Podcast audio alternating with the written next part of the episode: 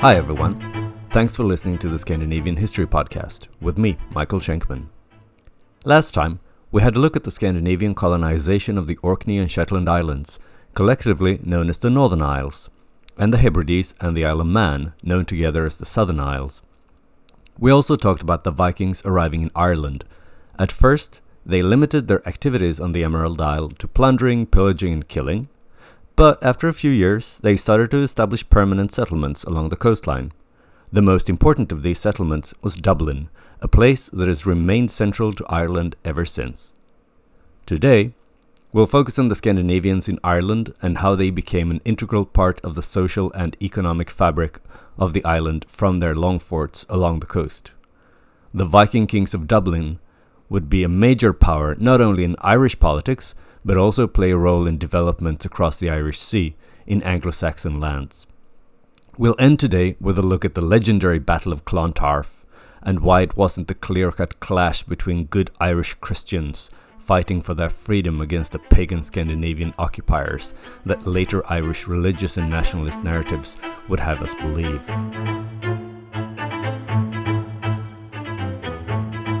Episode 4 Kings of Dublin.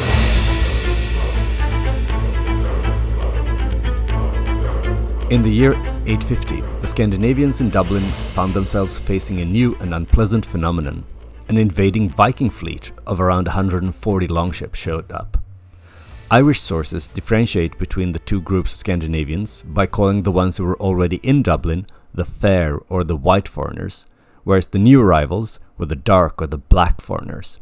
There are some modern day theories, also known as guesses, saying that the fair foreigners were Norwegians and the dark foreigners were mainly Danes. But why one would be described as fairer than the other beats me. One thing is clear though the newcomers wreaked havoc on Ireland and long forts up and down the coast. They fought and defeated the Scandinavians who were already present on the island, and they even captured and destroyed Dublin. But their triumph was short lived, and soon enough the town was retaken by its inhabitants, who let the attackers have it. The fighting between the two groups of Scandinavians continued for a few years, to the delight of the petty kings of Ireland, obviously. The King of Tara used the situation to launch a war against the Scandinavians in Ireland, trying to get rid of the Viking pest once and for all. He was victorious in a series of battles, but his forces couldn't drive the Vikings out. The situation changed in 853 when a certain Olaf, identified by the Irish sources as a sea king and a son of the King of Lochlan, came to Ireland and was named King of Dublin. In this context, Lochlan probably refers to the Scandinavian colony in the Southern Isles, that is, the Hebrides and the Isle of Man, that we talked about last time. Olaf has been identified with various individuals who appear in old Scandinavian sources, one of them being Olaf the White, a descendant of none other than the legendary Viking hero Ragnar Lothbrok. But it's worthwhile to keep in mind that claimed descent from Ragnar Lothbrok was basically code for VIP in early medieval Scandinavian sources, and we shouldn't take it too seriously. It does, however, indicate the importance of the legend of Ragnar Lothbrok, and we'll talk more about that next time. Whoever his ancestors were, after becoming King of Dublin, Olaf left again to raid in the Anglo Saxon kingdoms across the Irish Sea. When he returned to Dublin in 856 or 857, we're not really sure, he was accompanied by two of his kinsmen. One of them was called Ivar, and the other would die soon enough, either in a raid or over a dispute involving his sister in law. Either way, he won't live long enough to make it worth your while to discuss him any further. But Ivar was different. He became Olaf's co regent in Dublin around 857, and he remained King of Dublin until his death in 873. Scandinavian tradition has identified this Ivar with Ivar the Boneless, a semi legendary character who appears in the old sagas. According to this tradition, also Ivar was a son of Ragnar Lothbrok, making him yet another Viking VIP who bolstered his pedigree with descent from the famous Sea King. The frag- fragmentary Annals of Ireland provide an alternative genealogy. According to this source, Ivar and Olaf were indeed brothers, but they were the sons of the king of the Southern Isles instead. Later, the descendants of Ivar called the Uimer by the Irish, would become an important political factor in Irish politics for generations to come. The peace between the two kings of Dublin horrified the Irish. Olaf and Ivar had unified the Scandinavians in Ireland, and uh, they once again directed their attention and destructive energy to the Irish neighbours. For the next 15 years or so, Olaf and Ivar used Dublin as their base of operations for a series of raids. To avoid the inconvenience of having to wage wars on several fronts, they formed alliances with several Irish leaders. Olaf may even have married daughters of one or several of the petty kings of Ireland in order to ensure such alliances. One day, they fought with that king against that one. The next day, they, their alliances were reshuffled, and yesterday's foe had become today's friend. The only constant was the warring and the pillaging. The main rival of the kings of Dublin was the High King, Máel Sechnaill, the one who drowned the Viking leader Thorgest at the end of the last episode. Máel Sechnaill realized that this united Viking front was a clear and present threat to his position and more generally to the petty kings of Ireland. Unfortunately for him, his rivals among these petty kings perceived him as just as big a threat as the Scandinavians. Olaf managed to seal a deal with the O'Neills living in the north of Ireland against Máel Sechnaill, blocking any chance of a coordinated Irish attack against Dublin. When Máel Sechnaill died in November 862, this led to a new round of Irish infighting as rival claimants to the title of High King fought each other. In 865, Dublin Vikings joined the Great Heathen Army in attacking the Anglo-Saxon kingdoms. Ivar was was one of the leaders of that force, and will return to his exploits in Wessex in a future episode. At the same time, Olaf went to Pictland in modern day Scotland. Unfortunately, we don't know so much about that expedition, so there's currently no future episode on that in the cards. Without their leaders, the local Scandinavians in Dublin were in a tight spot and were attacked by the Irish. But Olaf and Ivar eventually returned to Ireland to reassert their authority. Both Olaf and Ivar brought with them plenty of loot and slaves that they could sell on the thriving slave market in Dublin. As I mentioned last time, the Scandinavians brought serious international trade to Ireland. It hadn't been a part of Irish life, at least since the Romans left Britain. They also reintroduced the money economy to the island on a large scale. Allow me at this point to make a brief ish detour and say a few words about slavery in general in Viking Age Scandinavia, since Dublin was such an important slave market to the Vikings. Some historians have tried to claim that Scandinavian slavery was somehow different, not as bad, or, or at the very least not as prevalent as elsewhere. But all archaeological evidence and written sources suggest that it was no better to be a slave in Scandinavia than in Rome or in Mississippi. Slaves in Scandinavia were property. They didn't have political rights and few other rights either. Sometimes in pre Christian times, slaves even followed their masters in death. Chieftains' graves in Scandinavia indicate this, from Denmark, Norway, and Sweden, so basically all over the place. The slaves were an integral and important factor in the local Scandinavian economy, and they worked as farm laborers, herds, servants, artisans, mistresses, and even trusted overseers. Prices for slaves were relatively low, which indicates a large supply. According to some estimates, as much as one third of the population in Scandinavia was enslaved. Later laws from the Middle Ages, like the 11th and 12th centuries, suggest that a standard farm would have a number of slaves, at least one slave family. So, where did all the slaves come from? Sure, some slaves actually paired up and started families, and obviously, all children born by slave women automatically became slaves themselves. It didn't matter if the father was a slave or a freeman, maybe even the mother's owner. But the nativity among slave women was not enough to keep up with demand. Much like in other slave societies, slaves weren't all that keen on giving birth to children who would become slaves themselves. Instead, the main source for new slaves was raids. One of the most lucrative commodities during the Viking raids was living human beings. Slaves were captured during raids and brought to the slave market, like the one in Dublin, where they would be sold on. The risk for someone living in the British Isles or the Baltic region to be taken as a slave by Vikings was not insignificant. Thousands of slaves were taken and sold into slavery either for the local market in Scandinavia or for other buyers around Europe and beyond.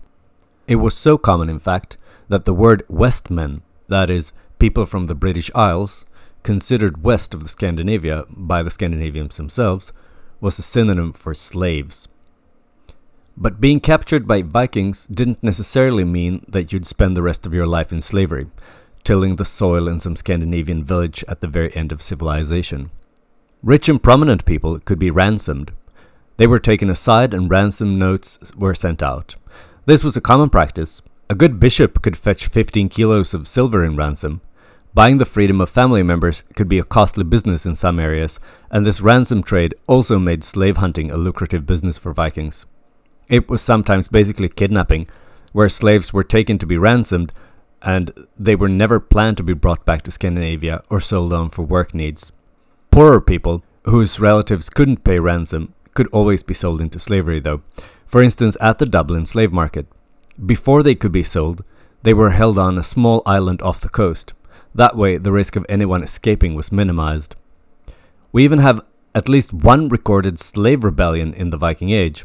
The Landnama book, the Book of Settlement from Iceland, relates a revolt among the Irish slaves who had been brought to Iceland to do the dirty work during the colonization of the previously uninhabited island.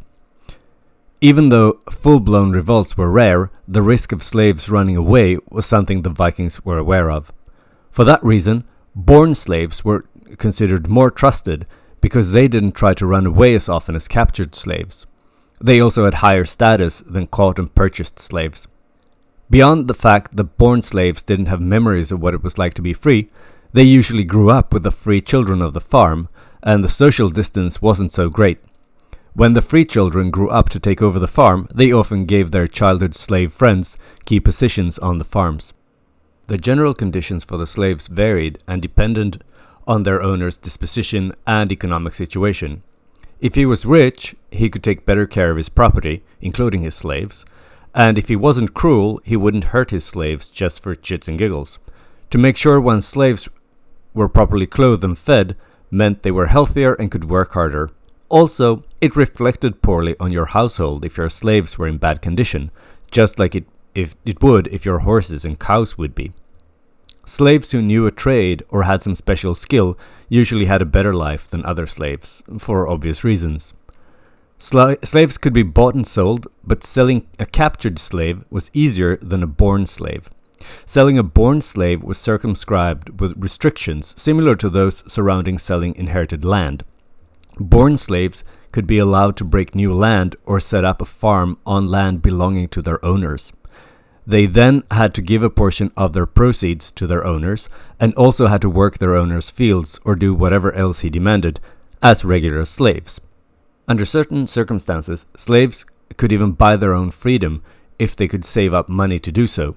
When slaves purchased their freedom or were otherwise freed by their owners, they had to be adopted into a free clan, usually their former owner's clan. You couldn't just be your own man in the very family or clan centered Viking Age Scandinavian society. But let's get back to the action in Dublin. In the year 867, an Irish force burned Olaf's fortress near Dublin and killed 100 of his followers. They followed this up with a successful attack on Dublin itself in the same year. But this didn't break the Scandinavians. When Ivar and Olaf returned from their part- uh, participation in the Great Heathen Army, that we'll talk about in a future episode, they continued to terrorize the Irish and plunder where they could. They were rather successful and amassed a great deal of loot this way. Before the end of 871, Olaf returned to Scotland to suppress an uprising among the local Scandinavians, possibly against his father, who might have been their king. During this time, roughly 871 to 872, Ivar continued to plunder Ireland together with Olaf's son, Eystein. But nothing lasts forever, not even a good raid. Eventually, Ivar died, and his death is recorded in the Annals of Ulster under the year 873. The Annals call Ivar King of the Norsemen of all Ireland and Britain, which almost certainly was an exaggeration. Olaf died soon after, around 874 or 875, during a protracted campaign against Constantine I of Scotland. These deaths ushered in three decades of uncertainty for the Scandinavian settlements in Ireland. Their two strong and charismatic leaders had died in quick succession. This was a society with no fixed rules of succession, and Ivar and Olaf left a power vacuum many felt tempted to exploit. Internal power struggles between the different factions weakened the Scandinavians and made it easier for the Irish to unite against them. During this period, Irish petty kings took control of many of the Scandinavian towns, most importantly Dublin itself, but also Cork, Limerick, Waterford, and Wexford. The King of Leinster and the King of Brega launched a two pronged attack on Dublin from the north and the south and drove the Viking leadership out of the city. The Vikings' defeat was comprehensive. They fled, leaving great numbers of their ships behind them, and escaped half dead across the sea, as the no doubt gleeful chronicler put it. Dublin was now in Irish hands, and remained so for 15 years. Archaeological excavations in later years suggest that despite the dramatic entry uh, in the chronicle about the Vikings fleeing half dead, there wasn't a max, mass exodus of Scandinavians from Dublin when the town fell to the Irish. Presumably, it was only the ruling dynasty and their warriors who fled, and most Scandinavian farmers, traders, and artisans may have remained under the jurisdiction of native Irish rulers. Nonetheless, the loss of Scandinavian control over Dublin is seen as the end of what's known as the First Viking Age in Ireland. But the Irish didn't manage to keep the Vikings out for long. Due to Irish infighting, what else, it didn't take long before the Vikings were back, with a vengeance. In the year 906, the Irish alliance broke down, and an intra Irish war weakened them so much that in 914 the Vikings could force their way back in. Not only a weakened Ireland was the reason for their return, the Vikings in England were under pressure and on retreat. And uh, in 910, the Duchy of Normandy was established on the Channel coast, effectively stopping further raiding in Francia. And don't worry, we'll talk plenty more about all of that in future episodes.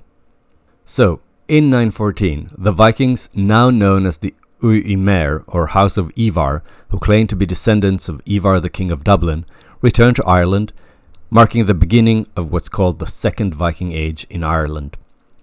Large numbers of Vikings started to show up on the Irish shores at this time, more than the weakened and disunited Irish defenders could handle. But that doesn't mean that they didn't try. In 917, the Irish suffered a heavy defeat uh, in the Battle of Confey. The Viking triumph allowed their leader Sigtryg, supposedly the grandson of Ivar, to re establish Scandinavian control over Dublin. Another chieftain, Ragnall left Ireland again in uh, 918 and became King of York, or Jorvik as the Scandinavians called it. With Sigtryg in Dublin and Ragnall in Jorvik, a Dublin Jorvik axis developed, which became important for both England and Ireland over the decades to come. Irish forces once again marched on Dublin in September 919. The O'Neills attacked, trying to eliminate the Viking threat once and for all, but on September 14th that year, Sigtryg met their forces at the Battle of Island Bridge, south of Dublin, and crushed the Irish. No less than six Irish petty kings fell in the battle, including the High King himself, belonging to the O'Neills. Scandinavian Dublin was saved, and the Irish petty kings were weakened and vulnerable to a counterattack. But instead of going on the offensive, Sigtryg left for Jorvik. When he received the news that Ragnall had died in 920, Instead of trying to become ruler of all of Ireland, Sigtryg became the ruler of Jorvik in 921. It would seem that Jorvik was more important to the Vikings, and Dublin was sometimes treated as a mere springboard to that ultimate prize. Sigtryg's kinsman, Guthröðr, assumed control over Dublin. Just like so many other Vikings, Guthröðr was active as a raider, plunderer, and slaver. But there were still signs during his reign that something was changing in the Scandinavian outlook and worldview. During another raid at the monastery at Armagh in 921, for instance, the Irish chronicler noted that Guthröðr spared the prayer houses and the sick from destruction, considerations never taken by the Vikings of the previous century. When Sigtryg died in 927, Guthröðr left for Jorvik, trying to follow Sigtryg's career path and assume the kingship there, but he failed and returned to Dublin half a year later. In the meantime, though, the Vikings of Limerick had taken Dublin in his absence. Even though Guthröðr managed to retake the town, the struggle with Limerick continued well after his death in 934. He was succeeded by his son, Olaf, who inflicted a decisive defeat on Limerick in 937. The same year, Olaf too abandoned Dublin and instead went to Northumbria and fought his way to the throne of Jorvik, which he conquered in 939. For the rest of the 10th century, the Scandinavian kings of Dublin, belonging to the dynasty of Uimer, were active participants in the power games played by the Irish petty kings. In a familiar pattern, they would ally themselves with one petty king against another, but ever so often the alliances would shift and former friends became foes, and vice versa. In the year 980, the king of Dublin was a certain Olaf Sigtryggsson. That year, he marched his forces north to attack the O'Neills, but the Vikings were defeated at the Battle of Tara, north of Dublin. The O'Neill king followed up the victory at Tara by marching on Dublin, forcing King Olaf to vacate the throne of Dublin in favour of his son, Yarnkne, or Iron Knee in English. This really spelled the end of autonomous Scandinavian rule in Dublin, and Olaf Sigtryggsson is considered the last of the Uimers to play any major role in Irish politics. The Scandinavians in Ireland would remain important in international trade and as mercenaries, but as an independent political force, the Vikings were spent. As a sign of how Gaelicized the Scandinavians of Dublin were at this point, their ousted king didn't go to some other Scandinavian stronghold in the British Isles or back to Scandinavia. Instead, and rather ironically, he took refuge in the monastery at Iona, the very place previous Viking kings had devastated in brutal, albeit lucrative, raids. As this was going on among the Scandinavians, the Irish were actually on the cusp of overcoming their eternal political fractioning for the first time in, well, forever. The man behind this development was the king of the southern Irish petty kingdom of Munster, Brian Boru. In the year 976, Brian had become king of Munster and quickly established himself as the most powerful ruler in southern Ireland by raiding and clever alliance building. The Scandinavians in Dublin obviously perceived Brian as a threat, and as early as 982, they raided Munster to keep Brian in check. The next two decades saw more or less constant warfare between them, mostly with the petty kingdom of Leinster, Munster's northern neighbour, as the battleground. In the 990s, the Vikings managed to put a puppet king of their own on the throne of Leinster, but in late 999, Brian attacked, and a few days after Christmas that year, he defeated a force of Vikings and Leinstermen. Brian continued north to punish the Scandinavians, and a few days after New Year's in the year 1000, he attacked Dublin. The town didn't stand a chance, and King Sigtryg's Silkbeard fled as Brian captured and pillaged the Scandinavian stronghold. Brian's and Munster's influence kept growing, and by the year 1002, all the other Irish petty kings had submitted to him. Brian Boru now claimed kingship over the whole of Ireland, but the key word here is claimed. There were still pockets of resistance in the north, and Brian knew that the kings that had submitted to him, including the O'Neill High King, would jump at any sign of weakness in order to rebel. Brian had to pacify the north on several occasions, and when a more general revolt among the petty kings of Ireland broke out in the year 1012, King Sigtrygg Silkbeard in Dublin took his chance and joined the rebellion a full scale war was inevitable. Brian brought his army north in 1013 and camped outside Dublin from September until the end of that year. In the end, though, Dublin didn't fall this time. The Scandinavians had learned the lesson from the earlier sackings. They had strengthened the town's fortifications, and they were far better prepared for a siege this time. After three miserably cold and wet months, Brian's troops admitted failure and lifted the siege at Christmas. But King Sigtryg's Silkbeard wasn't stupid. He realized Brian Boru wasn't going to give up that easily. So Sigtrygg went overseas in search of Viking support against this unprecedented Irish threat. Sigtrygg managed to enlist the help of the Earl of Orkney and Brodir, a famous warrior from the Isle of Man. According to the far from reliable source Njal's saga, Sigtrygg promised both men the kingship of Ireland if they defeated Brian Boru. The stage was now set for the showdown of all showdowns so far in Irish history. In April 1014, the Viking fleets of Orkney and the Isle of Man sailed into Dublin harbour during Holy Week. They were too numerous to be housed in the town itself, so they set up camp north of Dublin.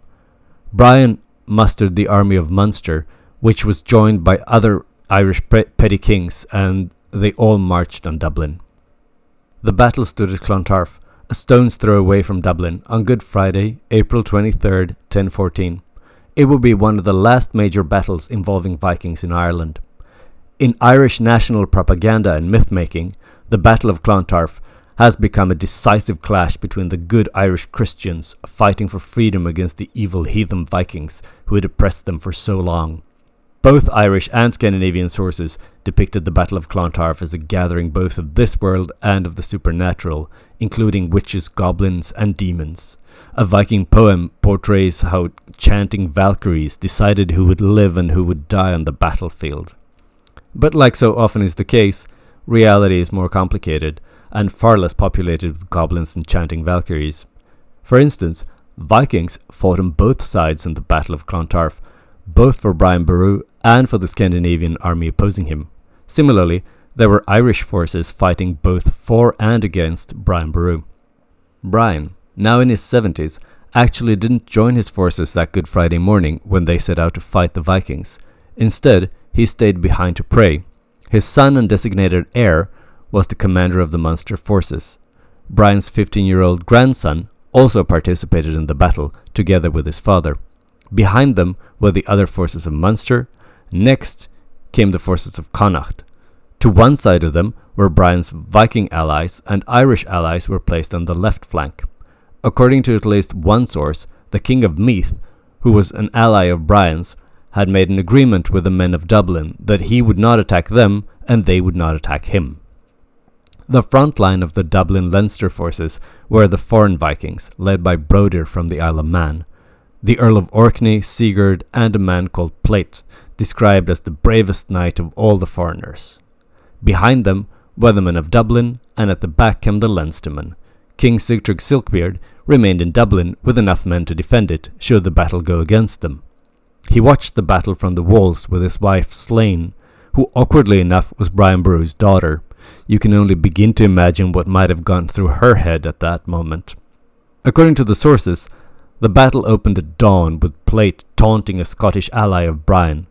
The two men marched out into the middle of the field and fought, and both died, according to the sources, with the sword of each through the heart of the other, and the hair of each in the clenched hand of the other. After that brave and romantic, but ultimately utterly pointless interlude, the battle proper got underway. It is described by the admittedly not particularly reliable sources as remarkably loud and bloody. The men of Connacht fought the men of Dublin, and the fighting was so fierce that only 100 Connacht men and 20 Dublin men survived. The last casualties occurred at the bridge over the River Tolka on the road back to Dublin. Brian's son and the men under his command took on the foreign Vikings, and according to the same unreliable sources, he himself killed 100 of the enemy, 50 with the sword in his right hand and 50 with the sword in his left. The battle lasted all day.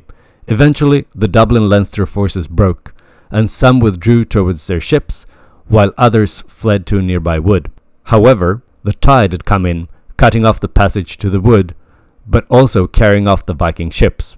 With no way out, they were killed in large numbers, many of them by drowning. At this moment of triumph, Brian's grandson pursued the enemy into the sea, but was hit by a wave and drowned. Brian's son killed Sigurd, the Earl of Orkney, but shortly afterwards he himself was also killed. That meant that two generations of successors to Brian Boru fell in the battle. Brian himself was in his tent praying when Brodir, the famous warrior from the Isle of Man, found him by chance Brodir and his retinue were trying to escape back to the relative safety of Dublin when they stumbled upon the elderly Irish king's camp. Brodir killed Brian before being killed himself shortly afterward. From a military perspective, the battle was a resounding success for the Munster forces. They completely crushed the Viking enemy, and Dublin was now practically defenseless. But it was a Pyrrhic victory. Not only had the legendary King Brian Boru been slain, but his designated heir and his son had died too. The Munster army emerged from the battle demoralized and leaderless.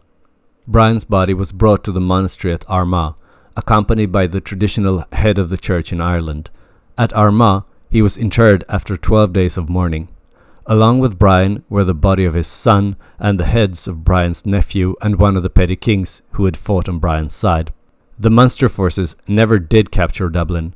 Instead, under the leadership of a younger son of Brian's, they started their march back home. On the way back, they were constantly harassed and attacked by previously subjugated rivals who now saw their chance to get revenge at the hated Munster occupiers. Despite what nationalist Irish historians would have you think, the Battle of Clontarf was not a struggle between the Irish and the Vikings for the sovereignty of Ireland. Neither was it a great national victory which broke the power of the Scandinavians forever. I mean, long before Clontarf, they had become a minor political force in Irish affairs. In fact, more than anything, Clontarf was part of the internal struggle between Munster and its Irish rivals, a struggle in which the Scandinavians played an important but ultimately secondary role. Despite the defeat at Clontarf, Sigtrygg Silkbeard remained king of Dublin until 1036 and was apparently secure enough in his position to go on a pilgrimage to Rome in 1028. However, in 1052, the King of Leinster, the former ally of the Scandinavians, captured Dublin and asserted Irish overlordship over the Scandinavians in Ireland. Unlike Máel Sechnaill in 980 or Brian Boru in 999, he wasn't content with just looting the town and expelling its ruler. In an unprecedented move, he assumed the kingship of the foreigners himself. Even though the Scandinavians lost all political control over Irish lands and affairs, many Scandinavians remained in Ireland, after several generations of coexistence and intermarriage, a group of mixed Irish and Scandinavian ethnic background had emerged, often called either Norse Gaels or Hiberno Norse. They didn't know any other home than Ireland, and their culture was a mix of Celtic and Scandinavian elements. The Hiberno Norse often called themselves Ostmen, meaning Eastmen, a name preserved in a corrupted form in the Dublin area known as Oxmantown, north of the river Liffey, which comes from Ostmanatun, or homestead of the, no- of the Eastmen in the Old Norse language of the Vikings. In contrast, they call the Irish Vestman, as I mentioned earlier, a term synonymous with slave in other parts of the Scandinavian cultural sphere. A dialect of Old Norse was spoken by the Hiberno Norse and their descendants until the 13th century. Scandinavian influence also shows in the Norse derived names of many Irish place names, and in DNA evidence in some residents of these coastal cities to this day. Next time, we'll leave Ireland and instead delve into Scandinavian myth and literature. We'll talk about the legend of Ragnar Lothbrok, chronicling the adventures of everyone's favorite Viking and his famous sons. It's actually not as random as it might seem.